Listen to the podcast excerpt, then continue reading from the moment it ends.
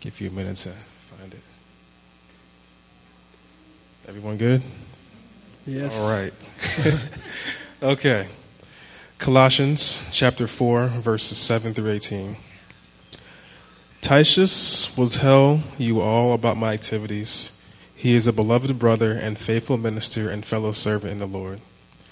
I have sent him to you for this very purpose, that you may know how we are, and that he may encourage your hearts, and with him on on Sin- Onesimus. Onesimus, excuse me, our faithful and beloved brother, the one who is one who is one with you. Excuse me.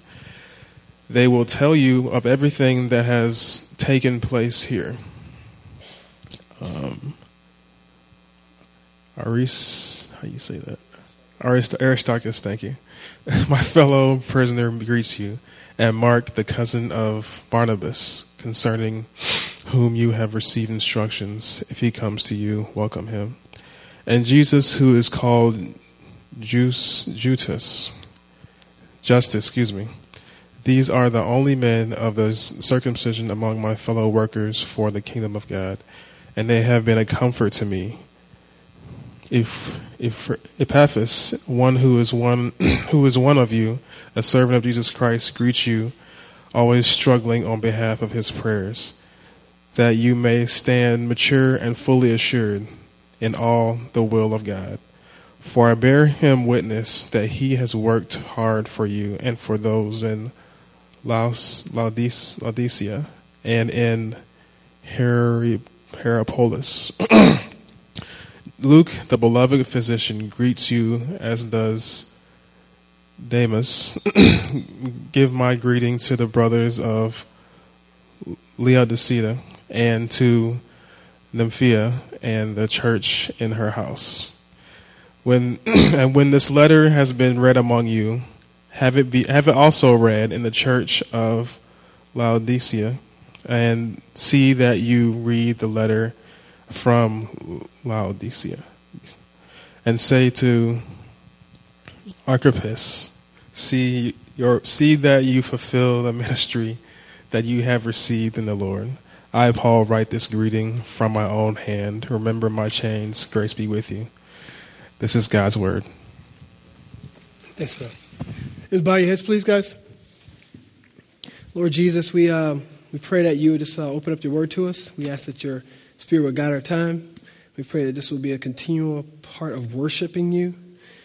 Uh, yeah, give me your words, Lord. Allow us to see uh, what Paul was um, desiring uh, to communicate even during uh, the conclusion of his letter.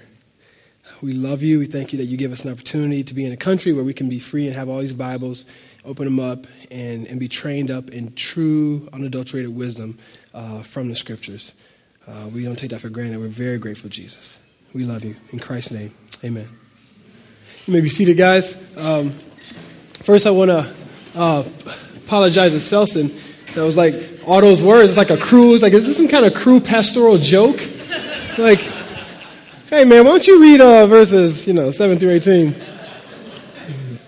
So I apologize for that, man. That was not, that wasn't you. That was me. It was like unserious, you know. So uh, those are a lot of a lot of words to have to navigate through. You did a great job being very gracious. Um, if you need Bibles, you can raise your hand and we'll go ahead and pass those Bibles out to you. Uh, just to give you a couple of ground rules. We're very serious about if you have questions, to ask questions. Uh, heart behind uh, being here, doing what we do, is that the gospel will be clear and it'll lead toward worship. Uh, with that said, um, this is a community. Uh, we love each other, and that's why, if you're new, we love having our kids run up and down aisles. This is what we do, so uh, it's who we are. Uh, so uh, please feel free to ask questions. We're going to jump right toward, we're at the end of Colossians, y'all. Praise Him. Yeah, we keep plowing through by God's grace. And then we're going to hit Proverbs. And, um, and I just, I, I, take good counsel from people. And you guys said, if you come in here with one more verse uh, for a whole sermon, I'm going to get you. I'm just kidding. No one said that. That was a joke. See, Matthew is my man. He's about to get y'all. Who said that to you, Pastor? You lead the body. So, I was just joking, Matthew. Don't get him, brother. So uh, this is uh, this this this little pericope here. Uh, seen in another in other um, in other books of the Bible. uh, not this one in particular, but just the format of, of the conclusion. And a lot of times when you see conclusions like this, you can kind of just go ahead and read through them real quick. And you kind of just feel like, man, let me just get to the good stuff. Let me go to my next book or something like that. Thanks for the theology lesson from all the other stuff, Paul, but I don't need to know about your boys. And then we kind of move on. Um, and so I, I, want to encourage us, as we did with Genesis, as we as we're doing here, uh, that the Lord has he's, he's, he's, he's intentional, and and I want to propose the most intentional person in, in all of uncreated and created things. And so, even the Holy Spirit placing uh, this piece in the text, I wanted to say, so why why is Jesus doing this? Why is he um, inspiring a man to write up uh, a description like this? In fact, um, why does Paul, in, in, all of his letters, he probably gives mention to about 100 people. Um, and I, I want to propose that while you're reading through this text with me, and as we go, we're just going to go do a, like, not a character study, but I just want us to look at these lives of these people, and I want us to come to maybe a, a, a big conclusion. Because to me, I, it was funny as I was reading and praying and meditating on the verses, man, I got really emotional uh, during this time because it was, it was, I think there's something that, that Jesus is trying to teach us about this text here. Uh, one in particular, I want you to keep in the back of your mind as we read, and that is, um, man, life's about people. Is at the end of the day, I think Paul is trying to show us something about uh, that he is not in, writing this in some vacuum somewhere, you know, living a perfect life, just loving God, never having any bad days. But man, he's writing this, and you know what he wants us to get? He wants us to see that, man, his life is like ours. It was a struggle, it was a fight. And there were relationships. And some of the relationships hurt. And some of them are great. Some of them you're surprised by. Some of them are redemptive. And so uh, let's look at what, what Paul shows us here.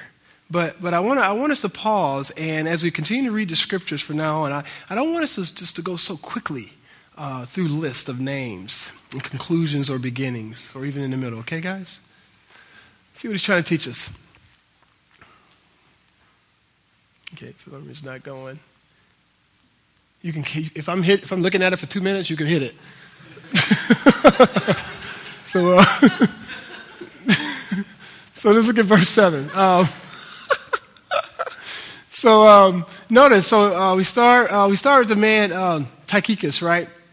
And uh, and if you're uh, uh, you know when you're in, in, Greek, they always tell you that that, that uh, Greek usually puts the accent on on the second uh, syllable. So if you were like doing it, you know, you do the, the Google thing and it, it t- you can like play how you say it. You ever, you know, y'all done that before. You don't know how to say a word and you go to Google and it goes Taikikas. You go sweet. Now I know how to say it. So that's how you. So that's how you say that.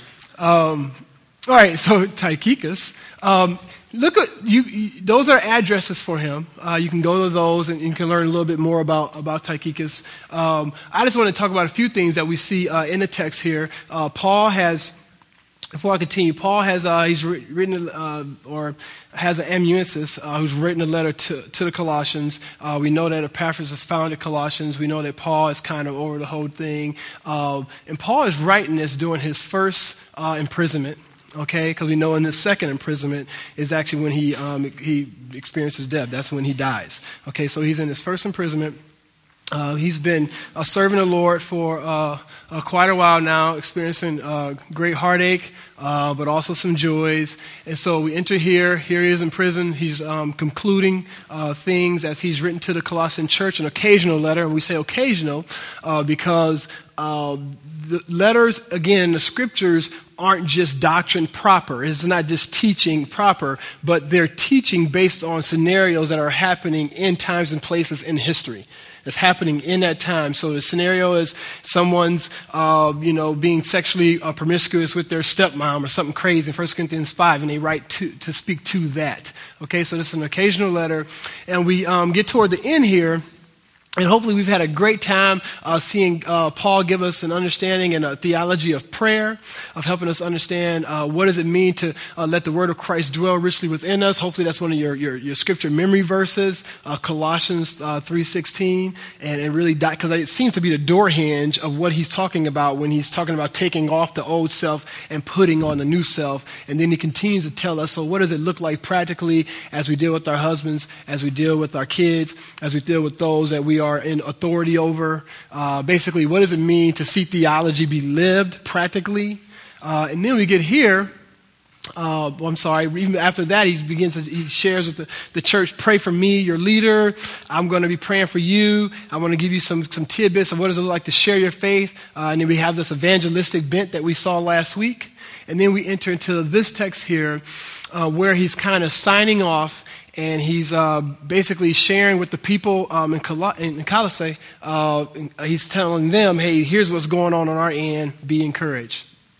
So he starts here. He starts with this man here, uh, Tychicus.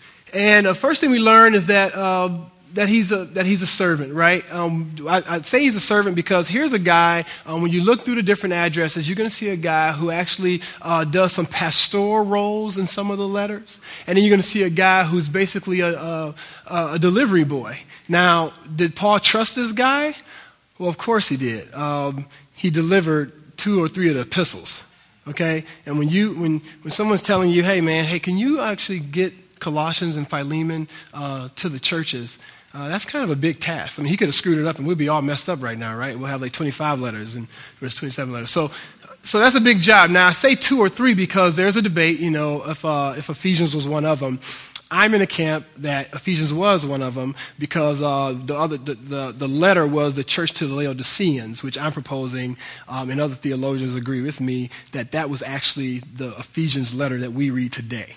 Um, but that's not something you leave the church over. Just wanted to give you my thoughts. Um, at, we, we, can, we can at least agree that he delivered two of the letters, Philemon and Colossians. Um, so here's a guy who um, seems that, that Paul is encouraged by him. Uh, he's a faithful brother. Uh, he's been with Paul. He's been caring for Paul. Uh, he's, he's been a servant.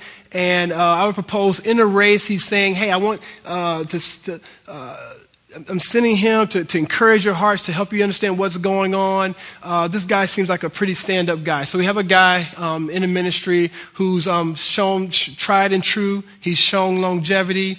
Um, he's known Paul for a while, and he's kind of fighting the fight well. And um, hopefully, um, you don't see much more about him in Scripture, so hopefully, he's finishing the race. Let me see here. There we go we continue on, and he talks about a guy named Onesimus, okay? Uh, so we have Tychicus is doing well, but then we have a guy um, where I feel like it seems that there's a, a cool story of redemption uh, that Paul provides. And he even says it here, right? Our faithful brother and, and beloved brother, uh, who is one of you. Why does he say that? Um, if you know Onesimus' story, is um, he was a slave to Philemon. Okay? Philemon was a very wealthy guy. Onesimus was a slave. For whatever reason, he did not want to be a slave any longer, and he actually ran away. So we don't, the, the uh, historians don't let us know if he stole something, if he was in the wrong. But what we do know is that when you run away as a slave in that culture, especially in the first century, uh, the, the payment was execution. Okay, so, so, his, so if he was to get caught, he would be murdered. He would be killed. Okay, um, look how good God is. He runs, he runs to Rome. It's about two million people in Rome, and he bumps into Paul. Can you imagine? All right? He bumps into Paul, and he comes to Christ. Uh, he becomes a Christian, and then Paul says, Hey, I want you to go on back. He, he gets his mind right, and he says, Philemon, I'm sending him back to you. Don't kill him, because he's your brother now. All right? And obviously, um, let me read something to you, which was interesting. Um, early church history has, um, I don't know if you, so one of our church fathers, um, uh, let me see here, Ignatius says, uh, he writes in, in, in some antiquities uh, that a few years after the New Testament era, um, uh, there's, who, there was a pastor in the Smyrna church, and he says, Since then, I am in the name of God, I receive your entire congregation He's writing to the Colossians. He says, Since then, in the name of God, I received your entire congregation in the person of Onesimus, a man of inexpressible love and your pastor. I beseech you in Christ to love him and all who are like him. So uh, again, I wouldn't down this hill, but there's uh, there's there's debate in scholarship that they actually think uh, this man who was a slave who was supposed to be murdered comes to Christ. He comes back into the fold. Philemon totally welcomes him. We see in the scriptures. He continues to grow up in his faith. He becomes a leader, and he eventually becomes Philemon's pastor. Beautiful story of redemption. We continue on. We have Aristarchus here. He says, My fellow prisoner greets you in verse 10 as you look at your scriptures. Here's a guy who was uh, what we would call in our community, he was ride or die. He was down for whatever. He was a committed saint for many years to Paul. Here's a guy, if you remember some of these scripture references here, write them down your address. You have Acts 19, the riot in Ephesus, remember when Paul got the beat down? Well, Aristarchus was with him. All right, he took a couple too. All right. Uh, you continue on.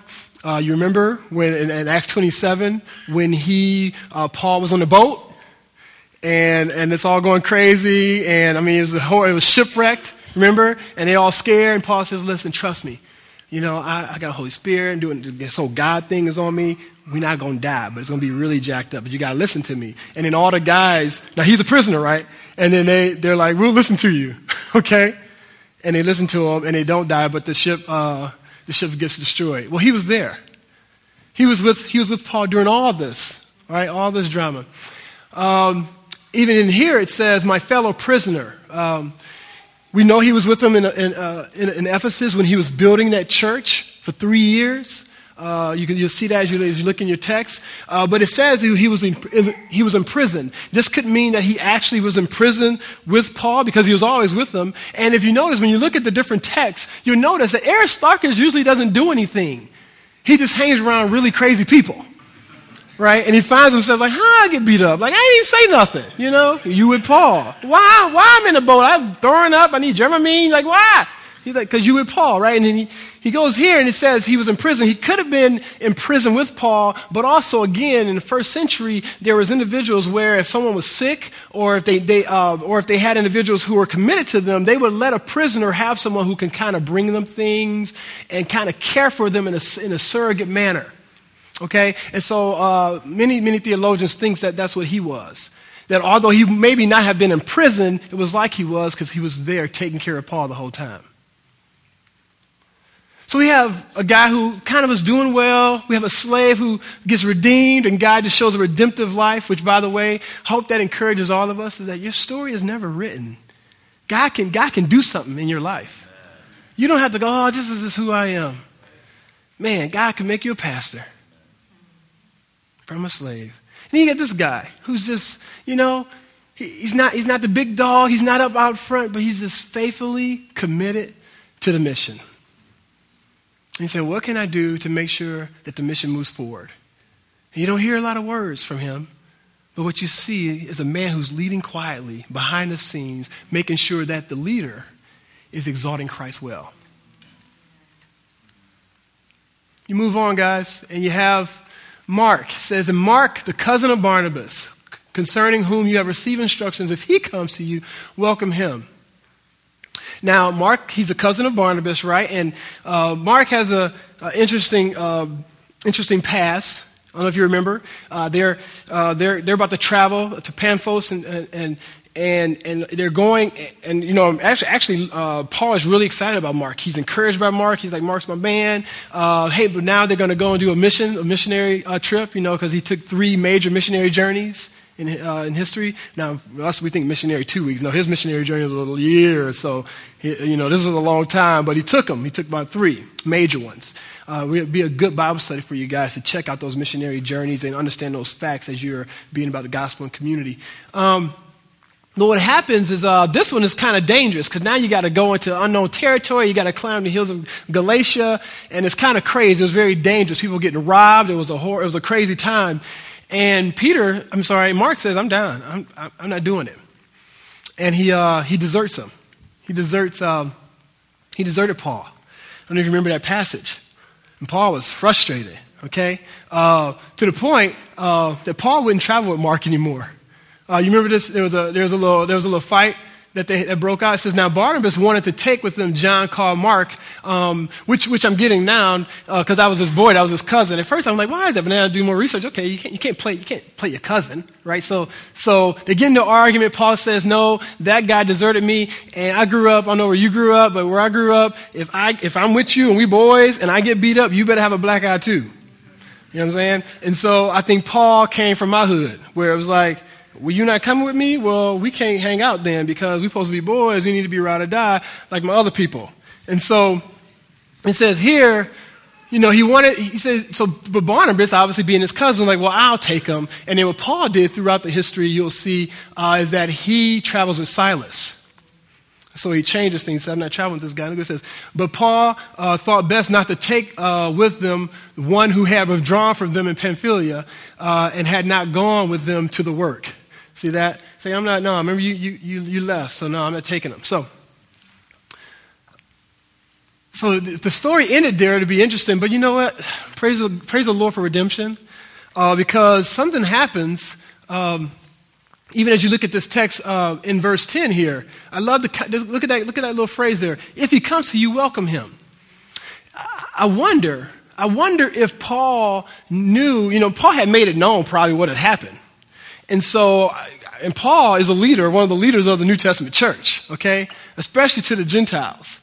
And so I'm wondering if Paul said to me, you know what, things have happened. Maybe they patched it up. Maybe Paul had some sin in his life he had to deal with. Maybe Mark had to, you know, confess his, his um, lack of courage. Maybe it, was, maybe it was some both issue. Who knows what it was? But something happened where Paul saw it fit to vouch for Mark again.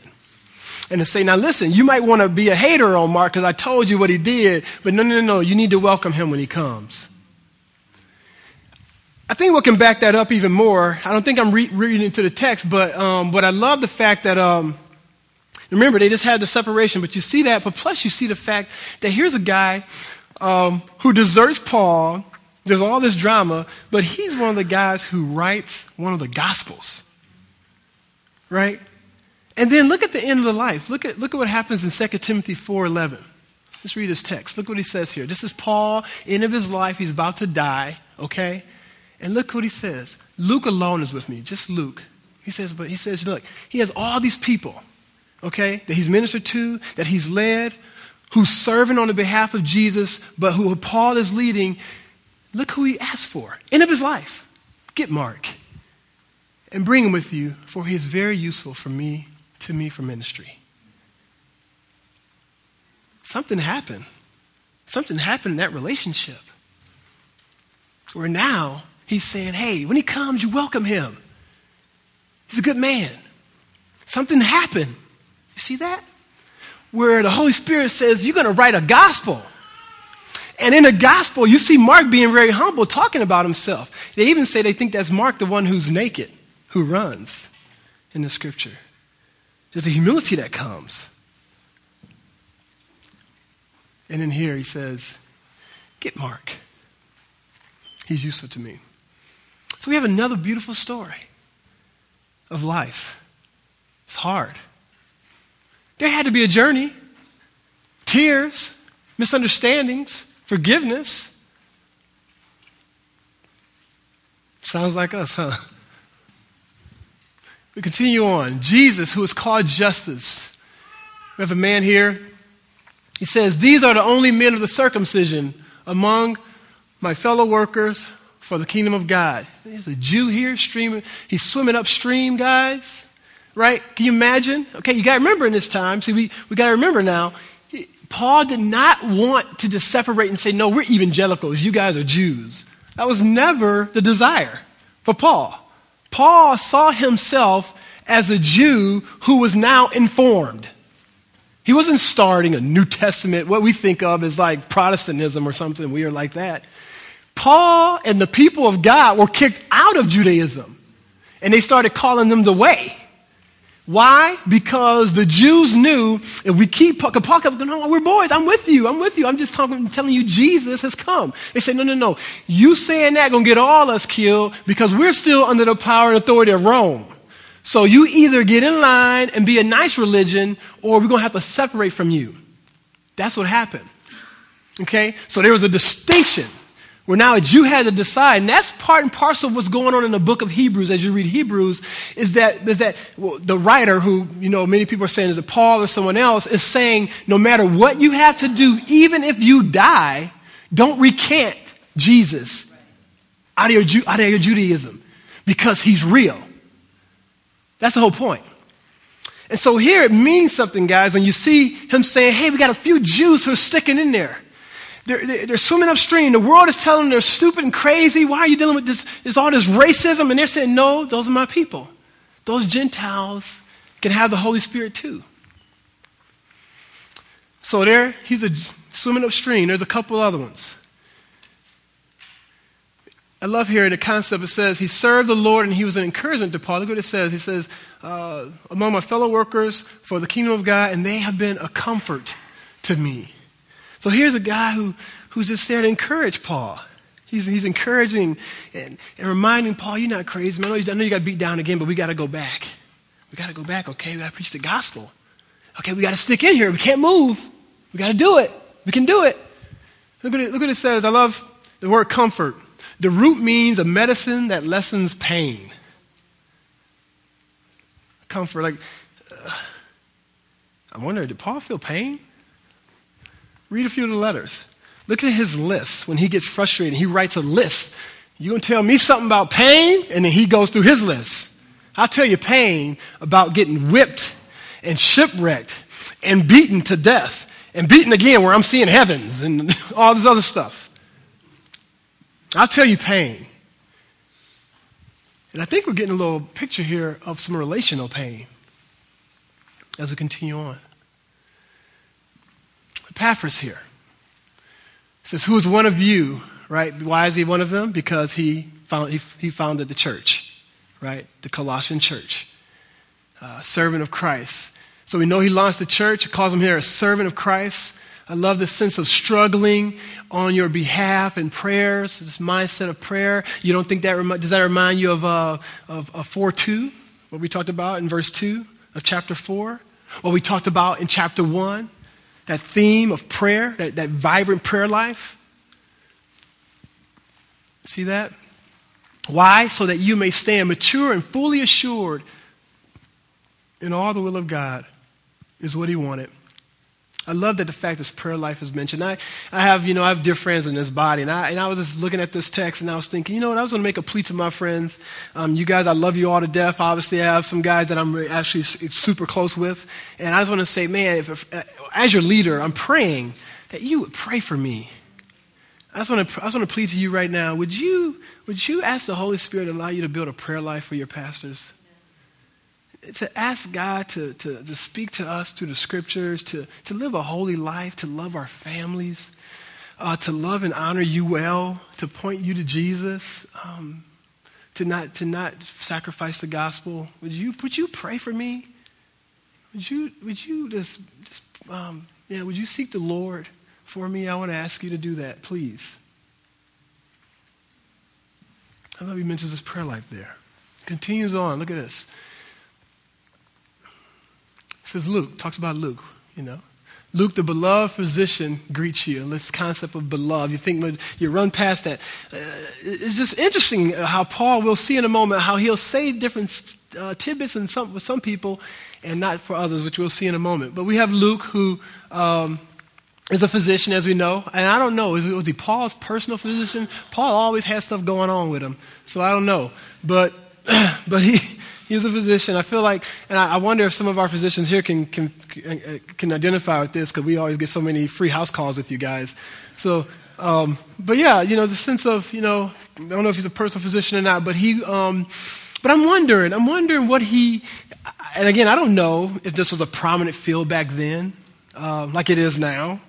But I'm, I always ask myself, like, what did he, did he, did he have to give up a lot to, to say, I'm going to be a missionary at Paul? I wonder, was that kind of bizarre? You know, you're a doctor, man. Why are you traveling around with this goofball, getting beat up and stuff? I just wonder. It's interesting.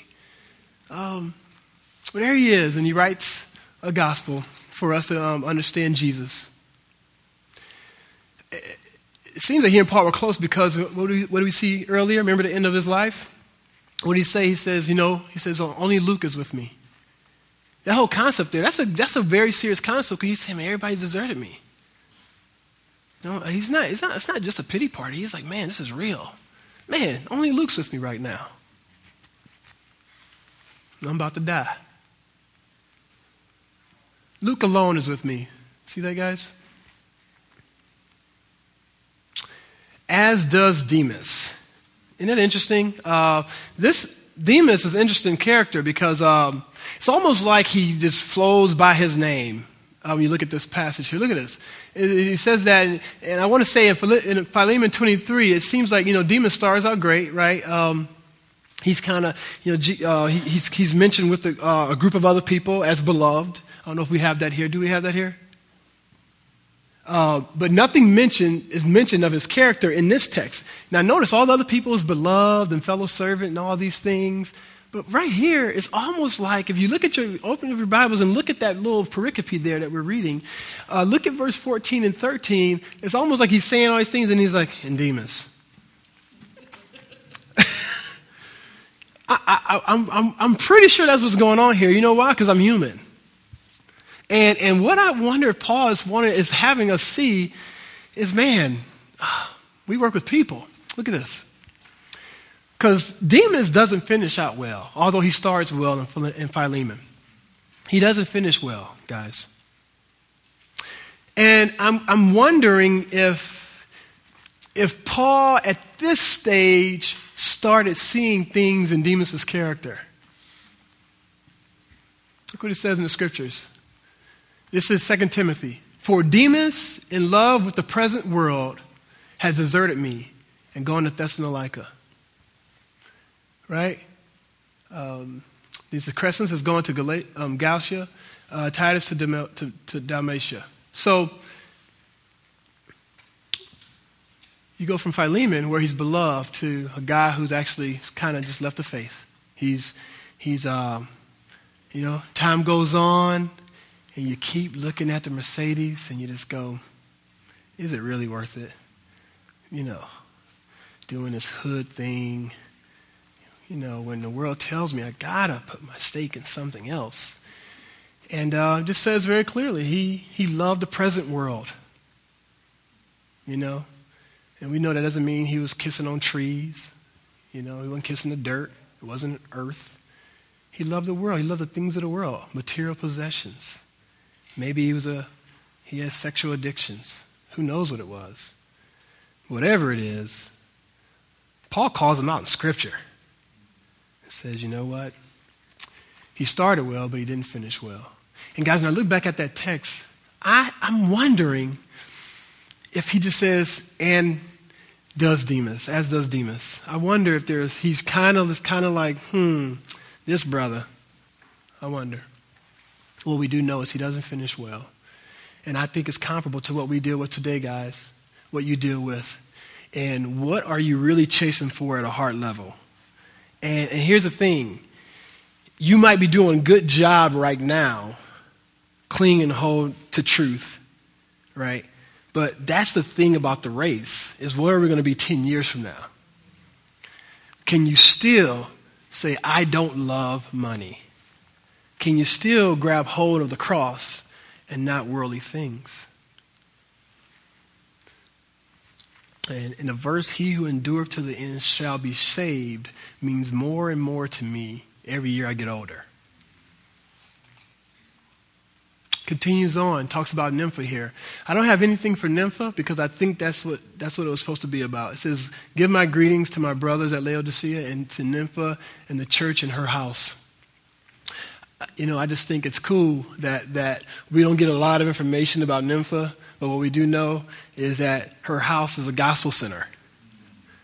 And I just think that's very interesting uh, that Paul would do that, that Paul would want to show us. And to me, um, this is more implication, not theology. Is there something that God is just wanting to teach me about? How do you just do good with what you got? You know, it's not saying anything about which, how she preaches, what she's doing, her skill set, her gift. Just says, man, she offered her home. She offered her home for the kingdom. So we were able to extend God's glory because of an open home. Doesn't give us anything else. I wonder why. He could have, but he didn't. And I wonder if that's on purpose. I wonder. He goes on. He says, listen, look at this, guys. Look at this. And when this letter has been read among you, have it also read in the church of Laodiceans. Notice these epistles here, when you're teaching doctrine and you're out in the streets, remember, epistles are occasional, but they circulate it. So it's not just that Ephesians, the, the church of Ephesus read Ephesians and nobody else. It went all around. Okay? And I love that because it's almost like what we do in our prayer requests. Like, this is Ephesians, this is Ephesus business, but I want you to let the, the uh, you know, the, uh, the, Colossians know what's going on, right, in Ephesus. And we're going to let the people know what's going on in the Corinthian church. And so everyone's getting these letters going, man, what y'all, y'all crazy in Corinth, in Corinth, right? So it's all out there. It's not some secret. It's not in a vacuum. And he says, and say to Archippus, um, See that you fulfill the ministry that you have received in the Lord. Interesting. So I'm pretty sure is he, he's the last one. He ends it with Archippus. Hey, make sure that you you you be encouraged. Look at this. Um, so I, I, already said that I, I think Laodiceans might be the the, uh, the letter to the Ephesians.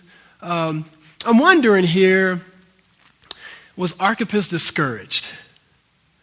I'm wondering if one of the main reasons why he sends this little pericope here uh, to just kind of remind us, remind Archippus, hey man, there's some good stories, there's some bad ones. Don't get discouraged though, okay? You hang in there, all right? I've had people leave me too. I love this. It says, See that you fulfill the ministry that you have received in the Lord. I wonder. I'm sorry.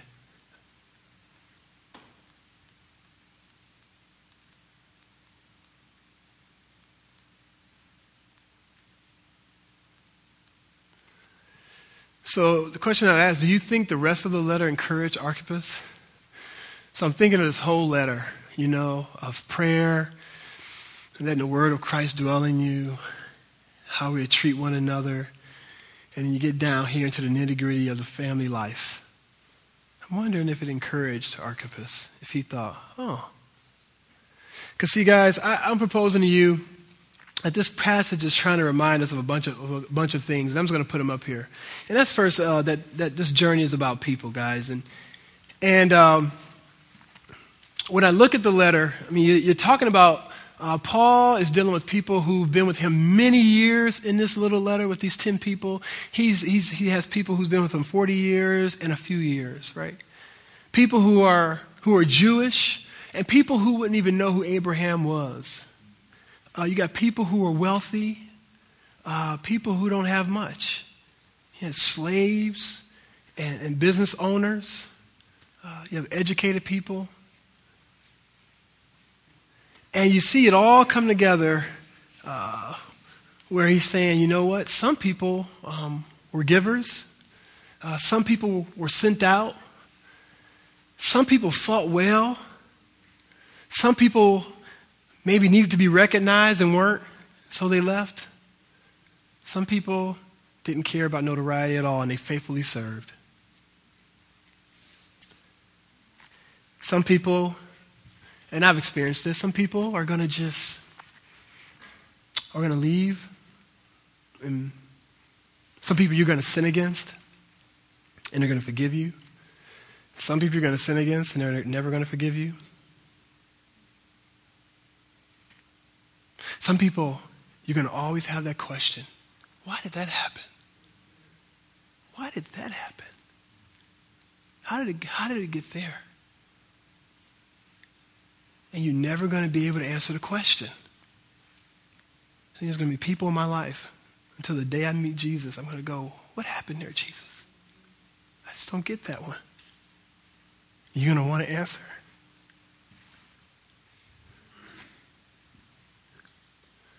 But what the Lord is trying to show us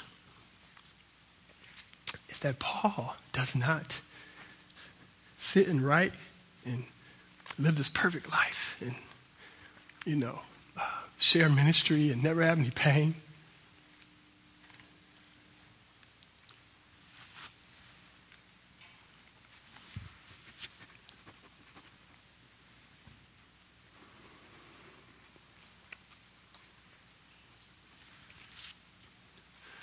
But you look at his life and you go, oh, like, wow, Paul dealt with the same things. Like, people that hurt his heart, people who encouraged him,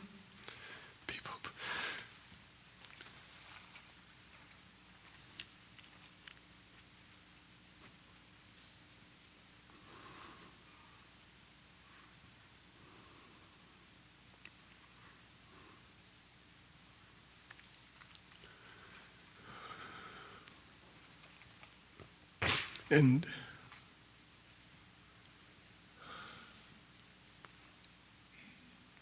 you get a little picture. You get a little picture of that. Wow. Do you see that, guys? Do you look and see in the first century that he sinned against people too? He hurt people, and people hurt him. And you're seeing a letter here, and you have casualties, and you have superstars. And you know what he's trying to teach us? Is that our life is a lot like his It's a like like his. And um, and in that, the question he's wanting us to ask is, um, man, in the midst of all that, how how can we be a light where we are? How do we keep on keeping on? How do we be misunderstood? Right? How do we get it right sometimes? And sometimes you don't.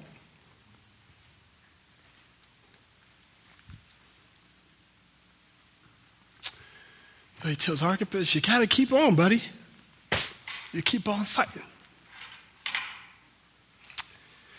And it's and to remember, it's a journey. It's a journey. We're on a journey, Macav. It's a journey where, man, God is making us more like Jesus, and we're going to hurt each other.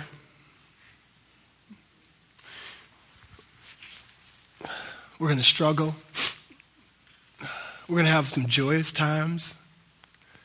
And, um, but it's a long, hard journey. And uh, he wants us to be encouraged that, hey, he went through it too. He went through it too.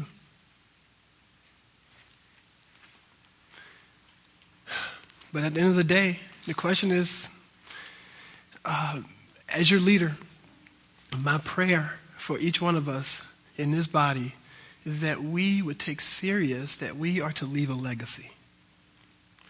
And that what we see in the scriptures here is we see people who just give their houses to sitting next to a person in prison for years.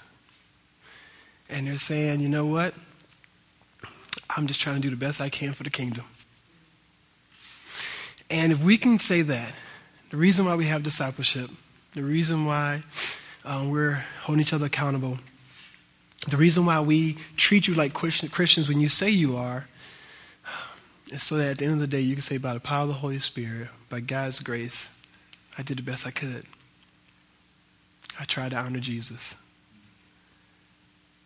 I trust Jesus. And here I here here here is my imperfect, as my boy said earlier, here's my imperfect worship.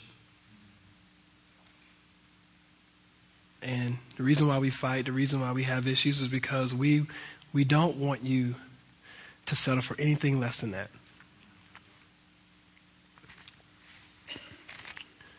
Ask yourself what legacy we leave. That's my heart. Let me say this one thing for you guys. When I look at this, it does. A flood of emotion, and past experiences and pains and my own sin and sin done toward me and my passion and desire to want to lead you well pop out. And I just want you to know that um, that by God's grace, I, I too, I want to be able to say at the end of the day, Lord Jesus, with my brokenness and my stuff, I really did the best I could for you guys. Let's pray. Lord, we thank you so much for the opportunity to see you. Thank you for showing us through Paul uh, just the lives that were uh, affected by the gospel. And Lord, thank you that you show us it's a, it's a hard road filled with joy and pain. And Lord, we, we thank you that Paul's goal is not for us to pull our bootstraps up, but to say, Lord Jesus, would you give me the grace to go on that road with courage and with, with intentionality and consistency and longevity. And most importantly, with love and joy. We ask that you would do that with each person in this body. And for those who are not on that road, Lord Jesus, would you allow them to see the gospel, to see that Jesus, you are the only answer to man's issue. And that is, we think we're God and we're not. You're the God alone, and you love us, and you want and deserve our worship. And that, Lord, left unto ourselves, we will experience hell, we will experience separation from you, we will experience destruction. There's no way out, but only in Christ. And we pray that each person who's now under, trying to see if that's the role for them, they would see you are the only person that matters. And would you give them the grace to say yes to Jesus right now? And we do that by faith, by trusting you, that we're fools to think that we could do this ourselves. And we repent. We agree with you, Jesus, that we can't, and we turn from our wicked ways and we trust you, Jesus, to do it for us. And you tell us, but by faith, you are our daddy, and you make us your son and daughter. I pray um, if that's anyone's heart in this room right now who has not understood the gospel, that you, uh, in your heart, would believe that Jesus is your king by faith. We ask this in Jesus' name. Amen.